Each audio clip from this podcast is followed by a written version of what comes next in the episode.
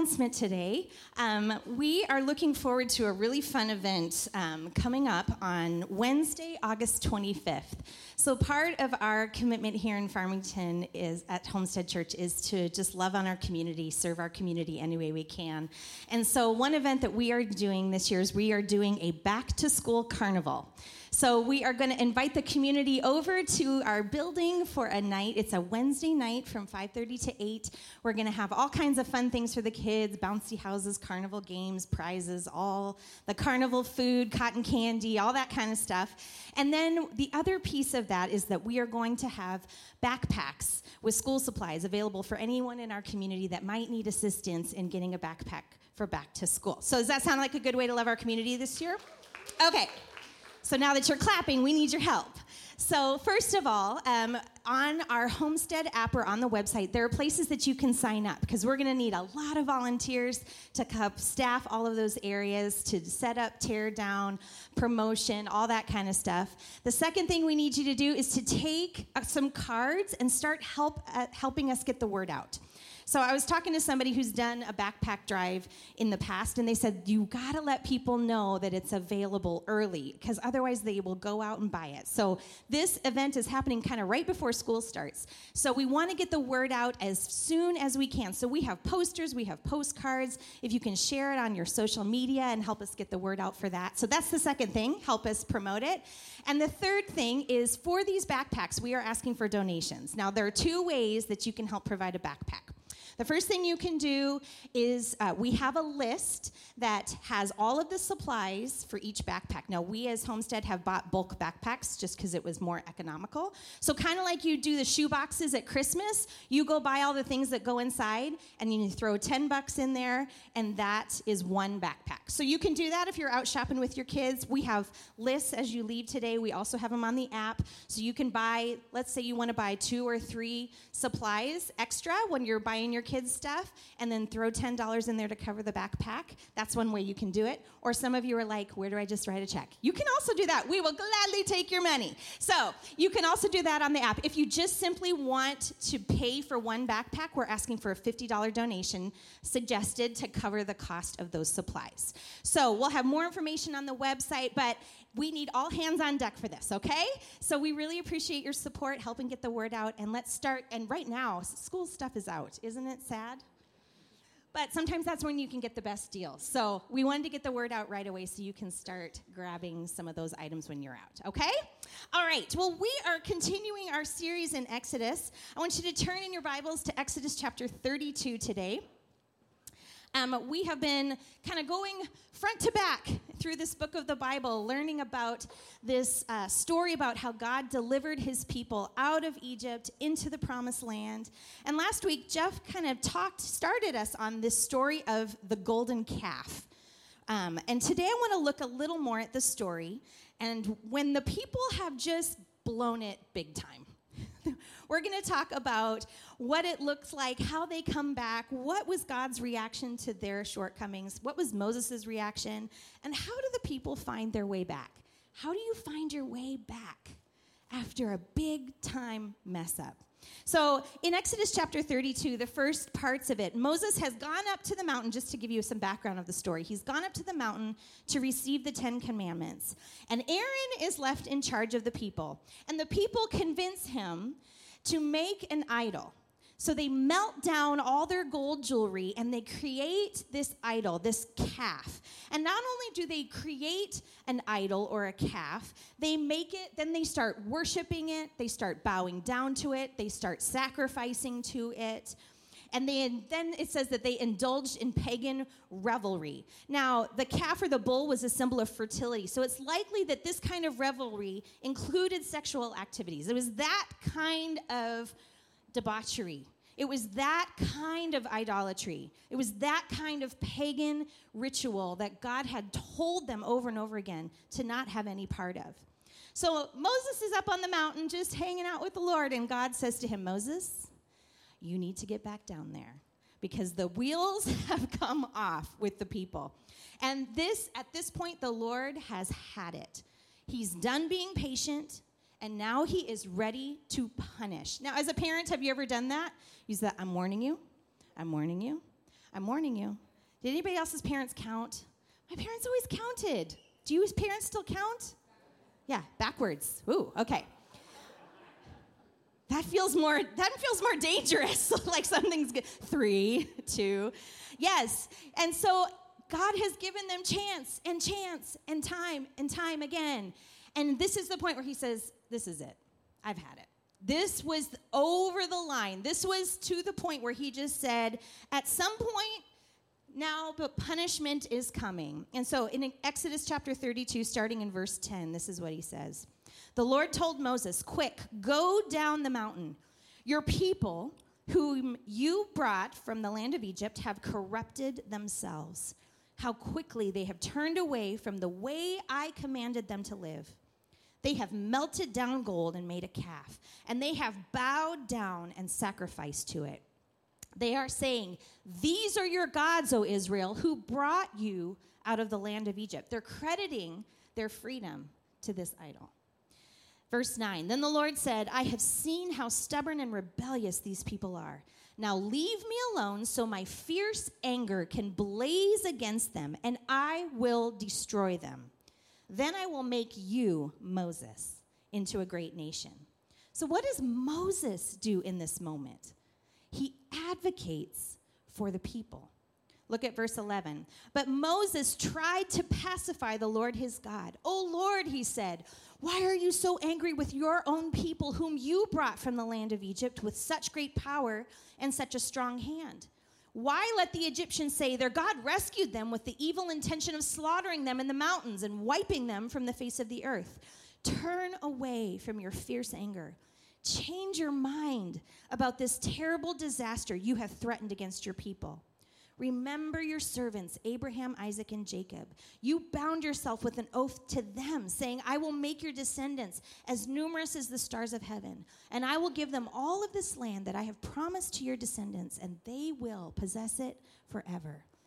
So the Lord changed his mind about the terrible disaster he had threatened to bring on his people.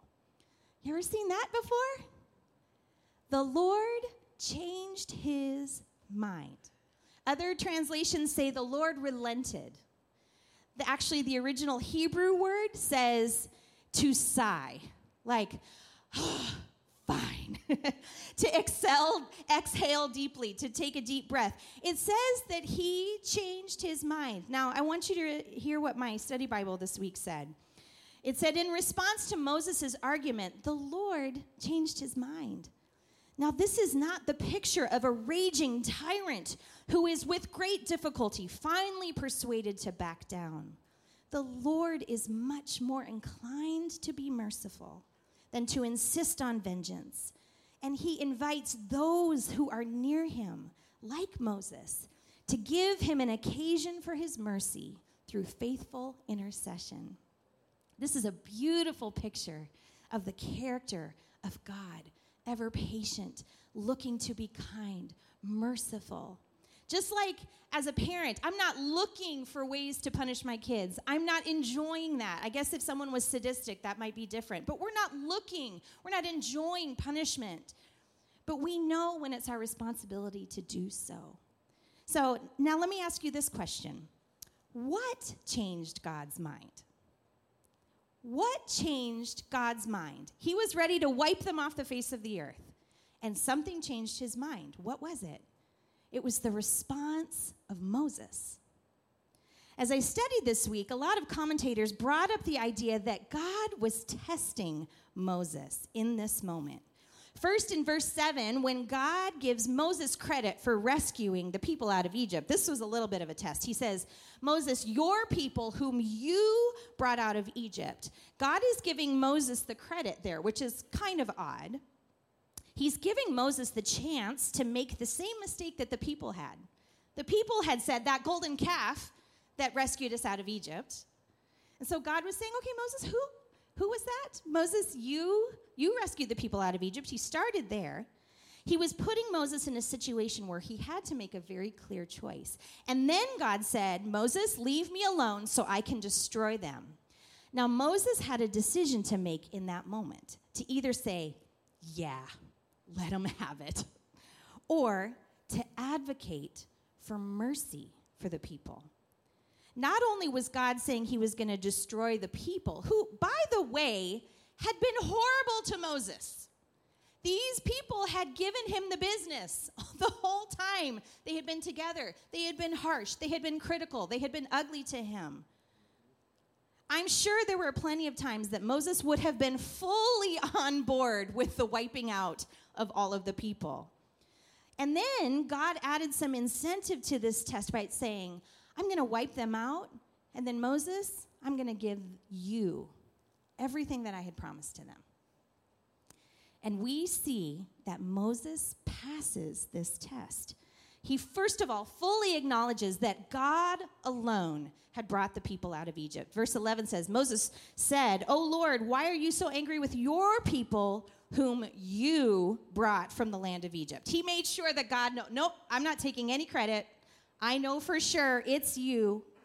And then he asks God to spare the people. He asks him to keep the covenant that he made with Abraham, Isaac, and Jacob to make them into a great nation. He does not take the bait to become self serving. He does not take the bait to say, This is my moment to pay them back for all the ways that they've been treating me. And he doesn't take the bait to say, I could have all of this just for myself. Moses passes that test. And because of the advocacy of Moses, God changed his mind about destroying the people. So let me ask you a question How would you have done with that test? How would you have done with that test? Would you jumped right on board with taking the credit for all the things God had done? Like, oh, thank you. Someone finally noticed how hard I've been working. Or, thank you. These people have been giving me such a hard time the last few years. I'm so glad that someone is finally acknowledging my amazing leadership skills. Thank you, Lord. Or would you have allowed your own hurt and frustration in how you had been treated to turn into vengeance and said, You're right, Lord. They are the worst. Those people don't listen. Those people don't do what you've asked them to do. They've been a thorn in my side. They deserve to be wiped out. Or would you have advocated for mercy? Would you have said, No, Lord, I know they deserve it, but please, please, God, have mercy. Have mercy on them. Please delay. It's good to ask ourselves what that answer to that question would be. I read an article years ago, and I couldn't find it. I tried to find it again and it, it stuck so deep in my spirit. And it was a pastor who was talking about a judgmental spirit. And he, he got up in front of his church one day and he started preaching this sermon about God's gonna get him. And he just kind of started going off about all the sinners in the world and how they are gonna get what they deserve and God is coming after them, and they're all going to get what they deserve, and the Bible is clear, and he just let it have it. And pretty soon the congregation started cheering and clapping.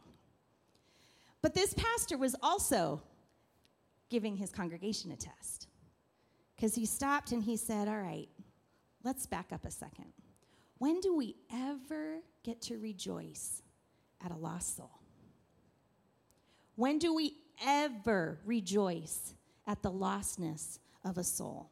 Where do we ever see that it's okay for us not to pray and intercede for the restoration and salvation of the world? Now, we believe the Bible is true. We believe that God asks us to be righteous and holy before Him. But the reality is, no matter how horrible they are, no matter how sinful or ungodly they are, and no matter how horrible and sinful and ungodly we are, God is always, always, always longing for restoration and repentance. Always. We don't get to hope for vengeance to fall on people, we don't hope for people to get it. And the reality here is that God granted the people of Israel mercy at this point, not because of their own repentance. Moses is still up on the mountain. They are still doing all the business down there. He hasn't even come down yet. It's not the people that repented in that moment, they're still bowing in front of the cat, calf. But because of Moses' advocacy for mercy, God spares them. So, what is your prayer for those who are not followers of Christ yet? Is it get them or is it have mercy? That's a really important question to ask ourselves. What are we praying for people who don't know Christ yet and are acting like it? Is it get them or is it, Lord, have mercy? Give them more time? Is it, it's time, Lord, or give them time to repent? 1 Timothy 2 1 through 5 says this I urge you, first of all, to pray for all people. Ask God to help them, intercede on their behalf, and give thanks for them. Pray this way for kings and all who are in authority so that we can live peaceful and quiet lives marked by godliness and dignity. This is good and pleases God our Savior, who wants everyone to be saved and to understand the truth. For there is one God and one mediator, who can reconcile God and humanity, the man Christ Jesus. So we see Moses advocating for mercy, and God determines not to completely wipe them out. But there are consequences for their actions. When Moses comes down the mountain, first he throws the Ten Commandments down and breaks them and shatters them. Then in Exodus chapter 32 19, it says that he burns the calf, throws the ashes in the water, and then forces the people to drink it. So that's harsh. that's, that's a new punishment. And then verse 7, it says that the Levites go and kill all of the ringleaders, and then the Lord sends a plague among the people. So they didn't get off scot free, they had some consequences. But then the worst of the consequences comes in this God says, okay, here's how the rest of this is going to go. I'm still going to give you the land, but I'm not going with you. That's the worst of the consequences. You still get to go, but I'm not going to go with you. He told them that they, he would send an angel with them to fight back their enemies, but that he himself would not go with them. His exact words in Exodus 33 5 are You are a stubborn and rebellious people. If I were to travel with you even for a moment, I would destroy you. I can't even be with you right now. You're with your kids. I can't even see you. You need to go up to your room right now. So remove your jewelry and fine clothes while I decide what to do with you. This was not God being mean. This was God enforcing the covenant that these people had made with him. Now, I want to give you a little background here. So, turn back a few chapters to Exodus chapter 23. When the people had begun this journey with God, when they had left Egypt and they had begun this journey, God had laid out an agreement or a covenant with the people. Now, a covenant is when two parties make an arrangement as to how they're going to do something. Covenants were how they did everything in this time. You would make a covenant to sell land, you would make a covenant for a business deal, you would make all kinds of partnerships and arrangements. Here we see God was making a covenant with the people of Israel. He promises to do something, and then they promise to do something. They have this arrangement. Both parties in a covenant need to keep up their end of the bargain in order to keep the covenant maintained, right? If one party did not hold up their end of the deal, then the covenant is broken. So in Exodus chapter 23, starting in verse 20, this is the covenant that God made with the people of Israel when they started this whole thing. They lay it all out, and God says, Here's what we're going to do. We're going to make a covenant. Here's what I'm going to do, and here's what you're going to do. Starting in verse 20. It says, See, I'm sending an angel before you to protect you on your journey and lead you safely to the place I've prepared for you. Pay close attention to him and obey his instructions. Do not rebel against him, for he is my representative, and he will not forgive your rebellion. But if you are careful to obey him, following all my instructions, then I will be an enemy to your enemies, and I will oppose those who oppose you. For my angel will go before you and bring you into the land of the Amorites, Hittites, Perizzites, Canaanites, Hivites, and Jebusites, so you may live there, and I will destroy them completely. But you must not worship the gods of these nations or serve them in any way or imitate their evil practices. Instead, you must utterly destroy them and smash their sacred pillars. You must serve only the Lord your God. If you do, I will bless you with food and water, and I will protect you from illness. There will be no miscarriages or infertility in your land, and I will give you long, full lives. So that was God's stipulations. Look at what the people's response was to this covenant. Exodus 24 3 says, Then Moses went down to the people, repeated all of these instructions and regulations the Lord had given to them. And all the people answered with one voice We will do everything the Lord has commanded. And you will also see that they go through the ceremony that people would normally do for covenants. So they had made this covenant with God. So, what was God's responsibility? God says, I will protect you, I will lead you, I will provide food and water, I will protect you from illness, and I will give you long, full lives. That was God's side of the covenant. What was the Israelites' responsibility? Not to worship false gods. That was the covenant. Now, setting a covenant with someone was serious business. And the people had made a covenant with God. And now they were covenant breakers. They had not fulfilled their side of the covenant. So God was not being, being vindictive or harsh by saying, I don't even know what I'm going to do with you now. He was literally saying, You have broken the covenant with me. I'm no longer required to stick to the plan. I'm not changing my ways. I've held up my end of the deal. I've done everything I promised I would do for you, but you have broken your side of the covenant. Now, isn't that how it goes with us? We're facing something in our lives and we're like, God, why have you abandoned me? Why are you not following through? Why are you walking away from me? And yet, we are the covenant breakers. We've done our own thing. We think we know best. And if you are in broken covenant with the Lord and you're not feeling the peace God promised, or the joy God promised, or the provision God promised, I guarantee you, God has not revoked his promises. You are out of covenant. You've broken away. So get yourself back in right relationship with God and see what happens. So the people recognize that they have broken the covenant.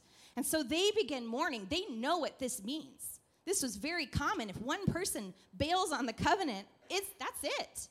So they begin mourning. It says they begin to mourn and they take off their fine clothes. And Moses begins going to meet with God every day in the temple. And it says, when Moses would walk through the camp and the people would come out and watch, he's going to talk to the Lord. And says they would fall on their faces and wait as Moses is talking to the Lord. They're waiting to see what God is going to do. They know they've blown it. Can you picture it? Can you picture that, like, oh, we have totally messed this up? What's he going to do? And Moses goes every day to talk to the Lord and then comes out and they're just waiting. It's like when your parent would send you to your room and say, I need you to go up there and wait while I figure out your punishment. Anybody's parents do that? Just mine? Oh, wow. Am I the only one that's parents did that? Oh, Elise just ratted you out. she just pointed to you. I need you, mostly it was like, I need you to go while I think about what I'm going to do. It's that moment, that anticipation of like, what's going to happen? I mean, we totally deserve it. We have broken this, we have messed it up. The people are mourning, but Moses is meeting with the Lord, and Moses is still advocating for them. Moses asked the Lord to forgive and restore the relationship that he has with all the people. Exodus 33 12 says this One day Moses said to the Lord, You've been telling me, take these people up to the promised land, but you haven't told me whom you'll send with me. You have told me, I know you by name, and I look favorably on you. If it's true that you look favorably on me, let me know your ways so I may understand you more fully and continue to enjoy your favor. And remember, this nation is your very own people. The Lord replied, I will personally go with you, Moses, and I will give you rest. Everything will be fine for you. Moses is trying so hard, and the Lord is saying, I don't know yet. Then Moses says, If you don't personally go with us, you see that? God has said, Moses, I'll go with you. And Moses is still advocating and saying, No, Lord, come with us. Come with us. If you don't personally go with us, if you don't, don't make us leave this place. How will anyone know that you look favorably on me and on me and your people if you don't go with us? For your presence among us sets your people and me apart from all the other people of the earth. And the Lord replied, I will indeed do what you've asked, for I look favorably on you, and I know you by name. Moses responded, Then show me your glorious presence. The Lord replied, I will make all my goodness pass before you, and I will call out my name Yahweh before you, for I will show mercy to anyone I choose and I will show compassion to anyone I choose. So, this is going to be the moment. God's going to reveal his plan. Is he going to restore relationship with them or is he done? He has every right. They walked away, they broke it. Is he going to show mercy? Is he going to move on to somebody else? Or is he going to relent? Or will he simply hold to the covenant that was broken because of their rebellion? So Moses leaves. He climbs up the mountain. The people are waiting. Moses doesn't know what the answer is going to be. And says he climbed up Mount Sinai to wait for the Lord's response. And in Exodus 34 5, we see the Lord's response. Then the Lord came down in a cloud and stood there with him, and he called out his own name, Yahweh the Lord passed in front of Moses, calling out, Yahweh, the Lord, the God of compassion and mercy. I am slow to anger. I am filled with unfailing love and faithfulness. I lavish unfailing love to a thousand generations. I forgive iniquity, rebellion, and sin. But I do not excuse the guilty. I lay the sins of the parents on their children and grandchildren. The entire family is affected, even children to the third and fourth generations. And Moses immediately threw himself to the ground and worshiped. And he said, O oh Lord, if it's true that I found favor with you, then please travel with us. Yes, this is a stubborn and rebellious people, but please forgive the, our iniquity and our sins Claim us as your own special possession. And verse 10, the Lord replied, Listen, I am making a covenant with you in the presence of all the people. I will perform miracles that have never been performed anywhere in all the earth or in any nation. And all the people around you will see the power of the Lord, the awesome power I will display for you. Right then, the Lord makes a new covenant with an unfaithful people. This is grace. This is mercy. This is a holy God doing everything he said he was going to do, and the people keep messing it up. And yet he says, Okay, I will forgive your iniquity. I, I'm filled with loving kindness. I will show mercy. I will show compassion. Let's try this again. Let's start over. Let's make a new covenant. Let's do this again. This is grace, undeserved, forgiveness, restoration, renewal, not because they earned it, but because the Lord is the God of compassion and mercy, who is slow to anger and filled with unfailing love and faithfulness the Lord makes a new covenant with them. You can read through Exodus 34 and see the terms of the new covenant. But I want to highlight one more thing tonight, but this morning before we finish up.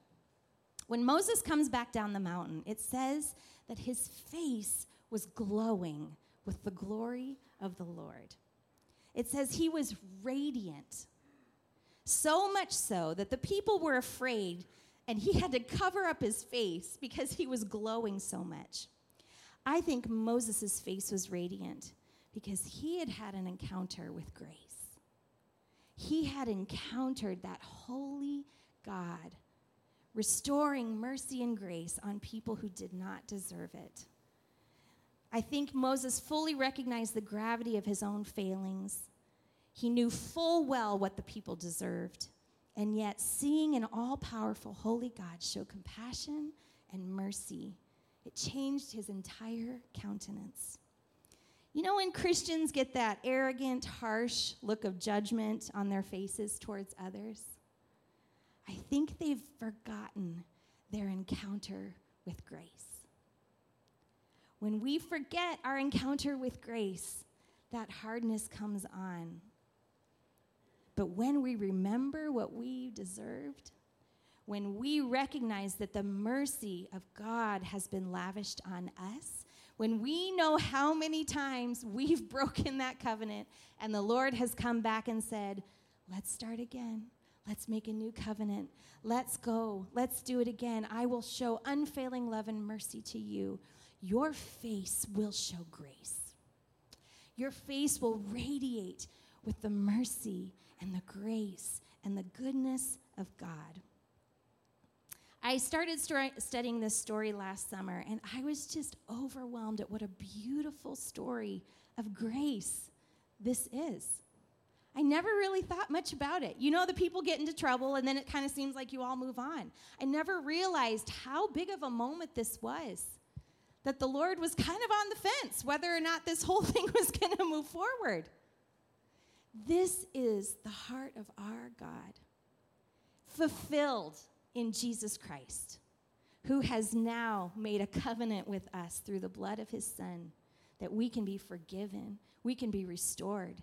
You've never too far gone. We will never deserve it, and yet God continues to show grace on us. So maybe today you need to accept and just receive the mercy of Jesus, knowing that none of us deserve it. None of us deserve it. Amen? None of us deserve it. It is a free gift given to us out of the goodness of God. And maybe today you just need to say, Lord, I receive your grace. I receive your salvation. I want my life to be in covenant with you. Maybe today you need to repent of your lack of grace towards others. Maybe you would have failed that test. Maybe you've gotten to the part now where just more angry and frustrated than praying, filled with mercy. Maybe the Lord is challenging you today to pray for the lost, to pray for the broken, for those who do not know Christ, that your heart would be filled with compassion toward them, towards them. Maybe you need to repent of your lack of grace towards others. You've fallen into the trap of forgetting how much grace has been extended to you.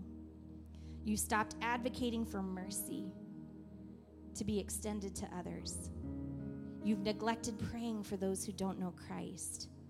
And you failed to remember that God desires for all to come to repentance and relationship with Him. And maybe today you'd say, You're a covenant breaker.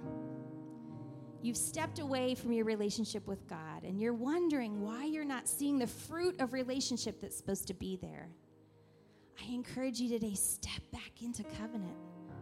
Ask yourself, Lord, is there a place that I have not been obedient? I haven't held up my end of the deal. You asked me to do something, and I just have been disobedient.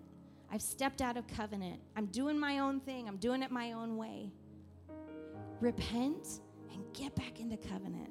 It's not too late. His mercies are new today. We see that God was like, all right, let's go. What's next? Let's move forward. God is ready to restore, to get back into covenant relationship with you, and ready to make a new start in your life. Let's bow our heads and pray today. Jesus, we thank you so much for the grace and mercy that you have extended towards us. Lord, where would we be without your love and your mercy. We could never earn it, we could never deserve it, we could never be good enough. And yet, Lord, you freely pour your grace upon us. And Father, we will never stop singing your praises because we recognize how loving and kind you have been to us.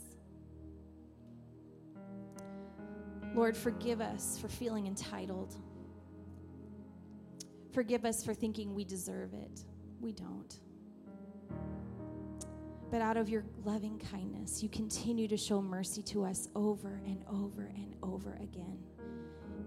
We break the covenant with you and you you forgive, you restore, you show compassion.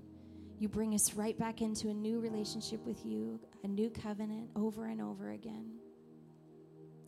So, God, today, first of all, we just pray that, that anyone here today that feels like they have stepped outside of that relationship with you, God, that they would just come right back. Lord, maybe the enemy is telling them that it's too late, they're too far gone, they've done too much. I pray, Lord, that we would remember this story. That even at the worst moment, you came back and said, I forgive, I restore, I renew, and I love. Lord, I pray that we as your church would always have a heart to see others come to faith. Lord, forgive us for judgmental spirit sometimes. Forgive us for just indifference, not praying for the lost, not thinking about the thousands of people surrounding this building that do not know you, that are walking in darkness and are stumbling and falling down and making huge mistakes and just their lives are a mess, God. And yet sometimes we just feel anger and judgment towards them. And yet, Lord, they're walking in the dark, they cannot see. Lord, forgive us for not advocating for them, for not advocating for mercy. Lord, have mercy on them. Jesus, give them more time to repent. Send people, Lord, that they would find the truth of your word. Lord, let us be a lighthouse here in the city that people would come and find you. Lord, let our hearts always be leaning towards the lost. God, we thank you so much that you are a beautiful, loving God. We pray that we would leave this place today with our faces radiating as those who have had an encounter with grace and then it would shine with everyone we interact with this week. In Jesus' name we pray. Amen.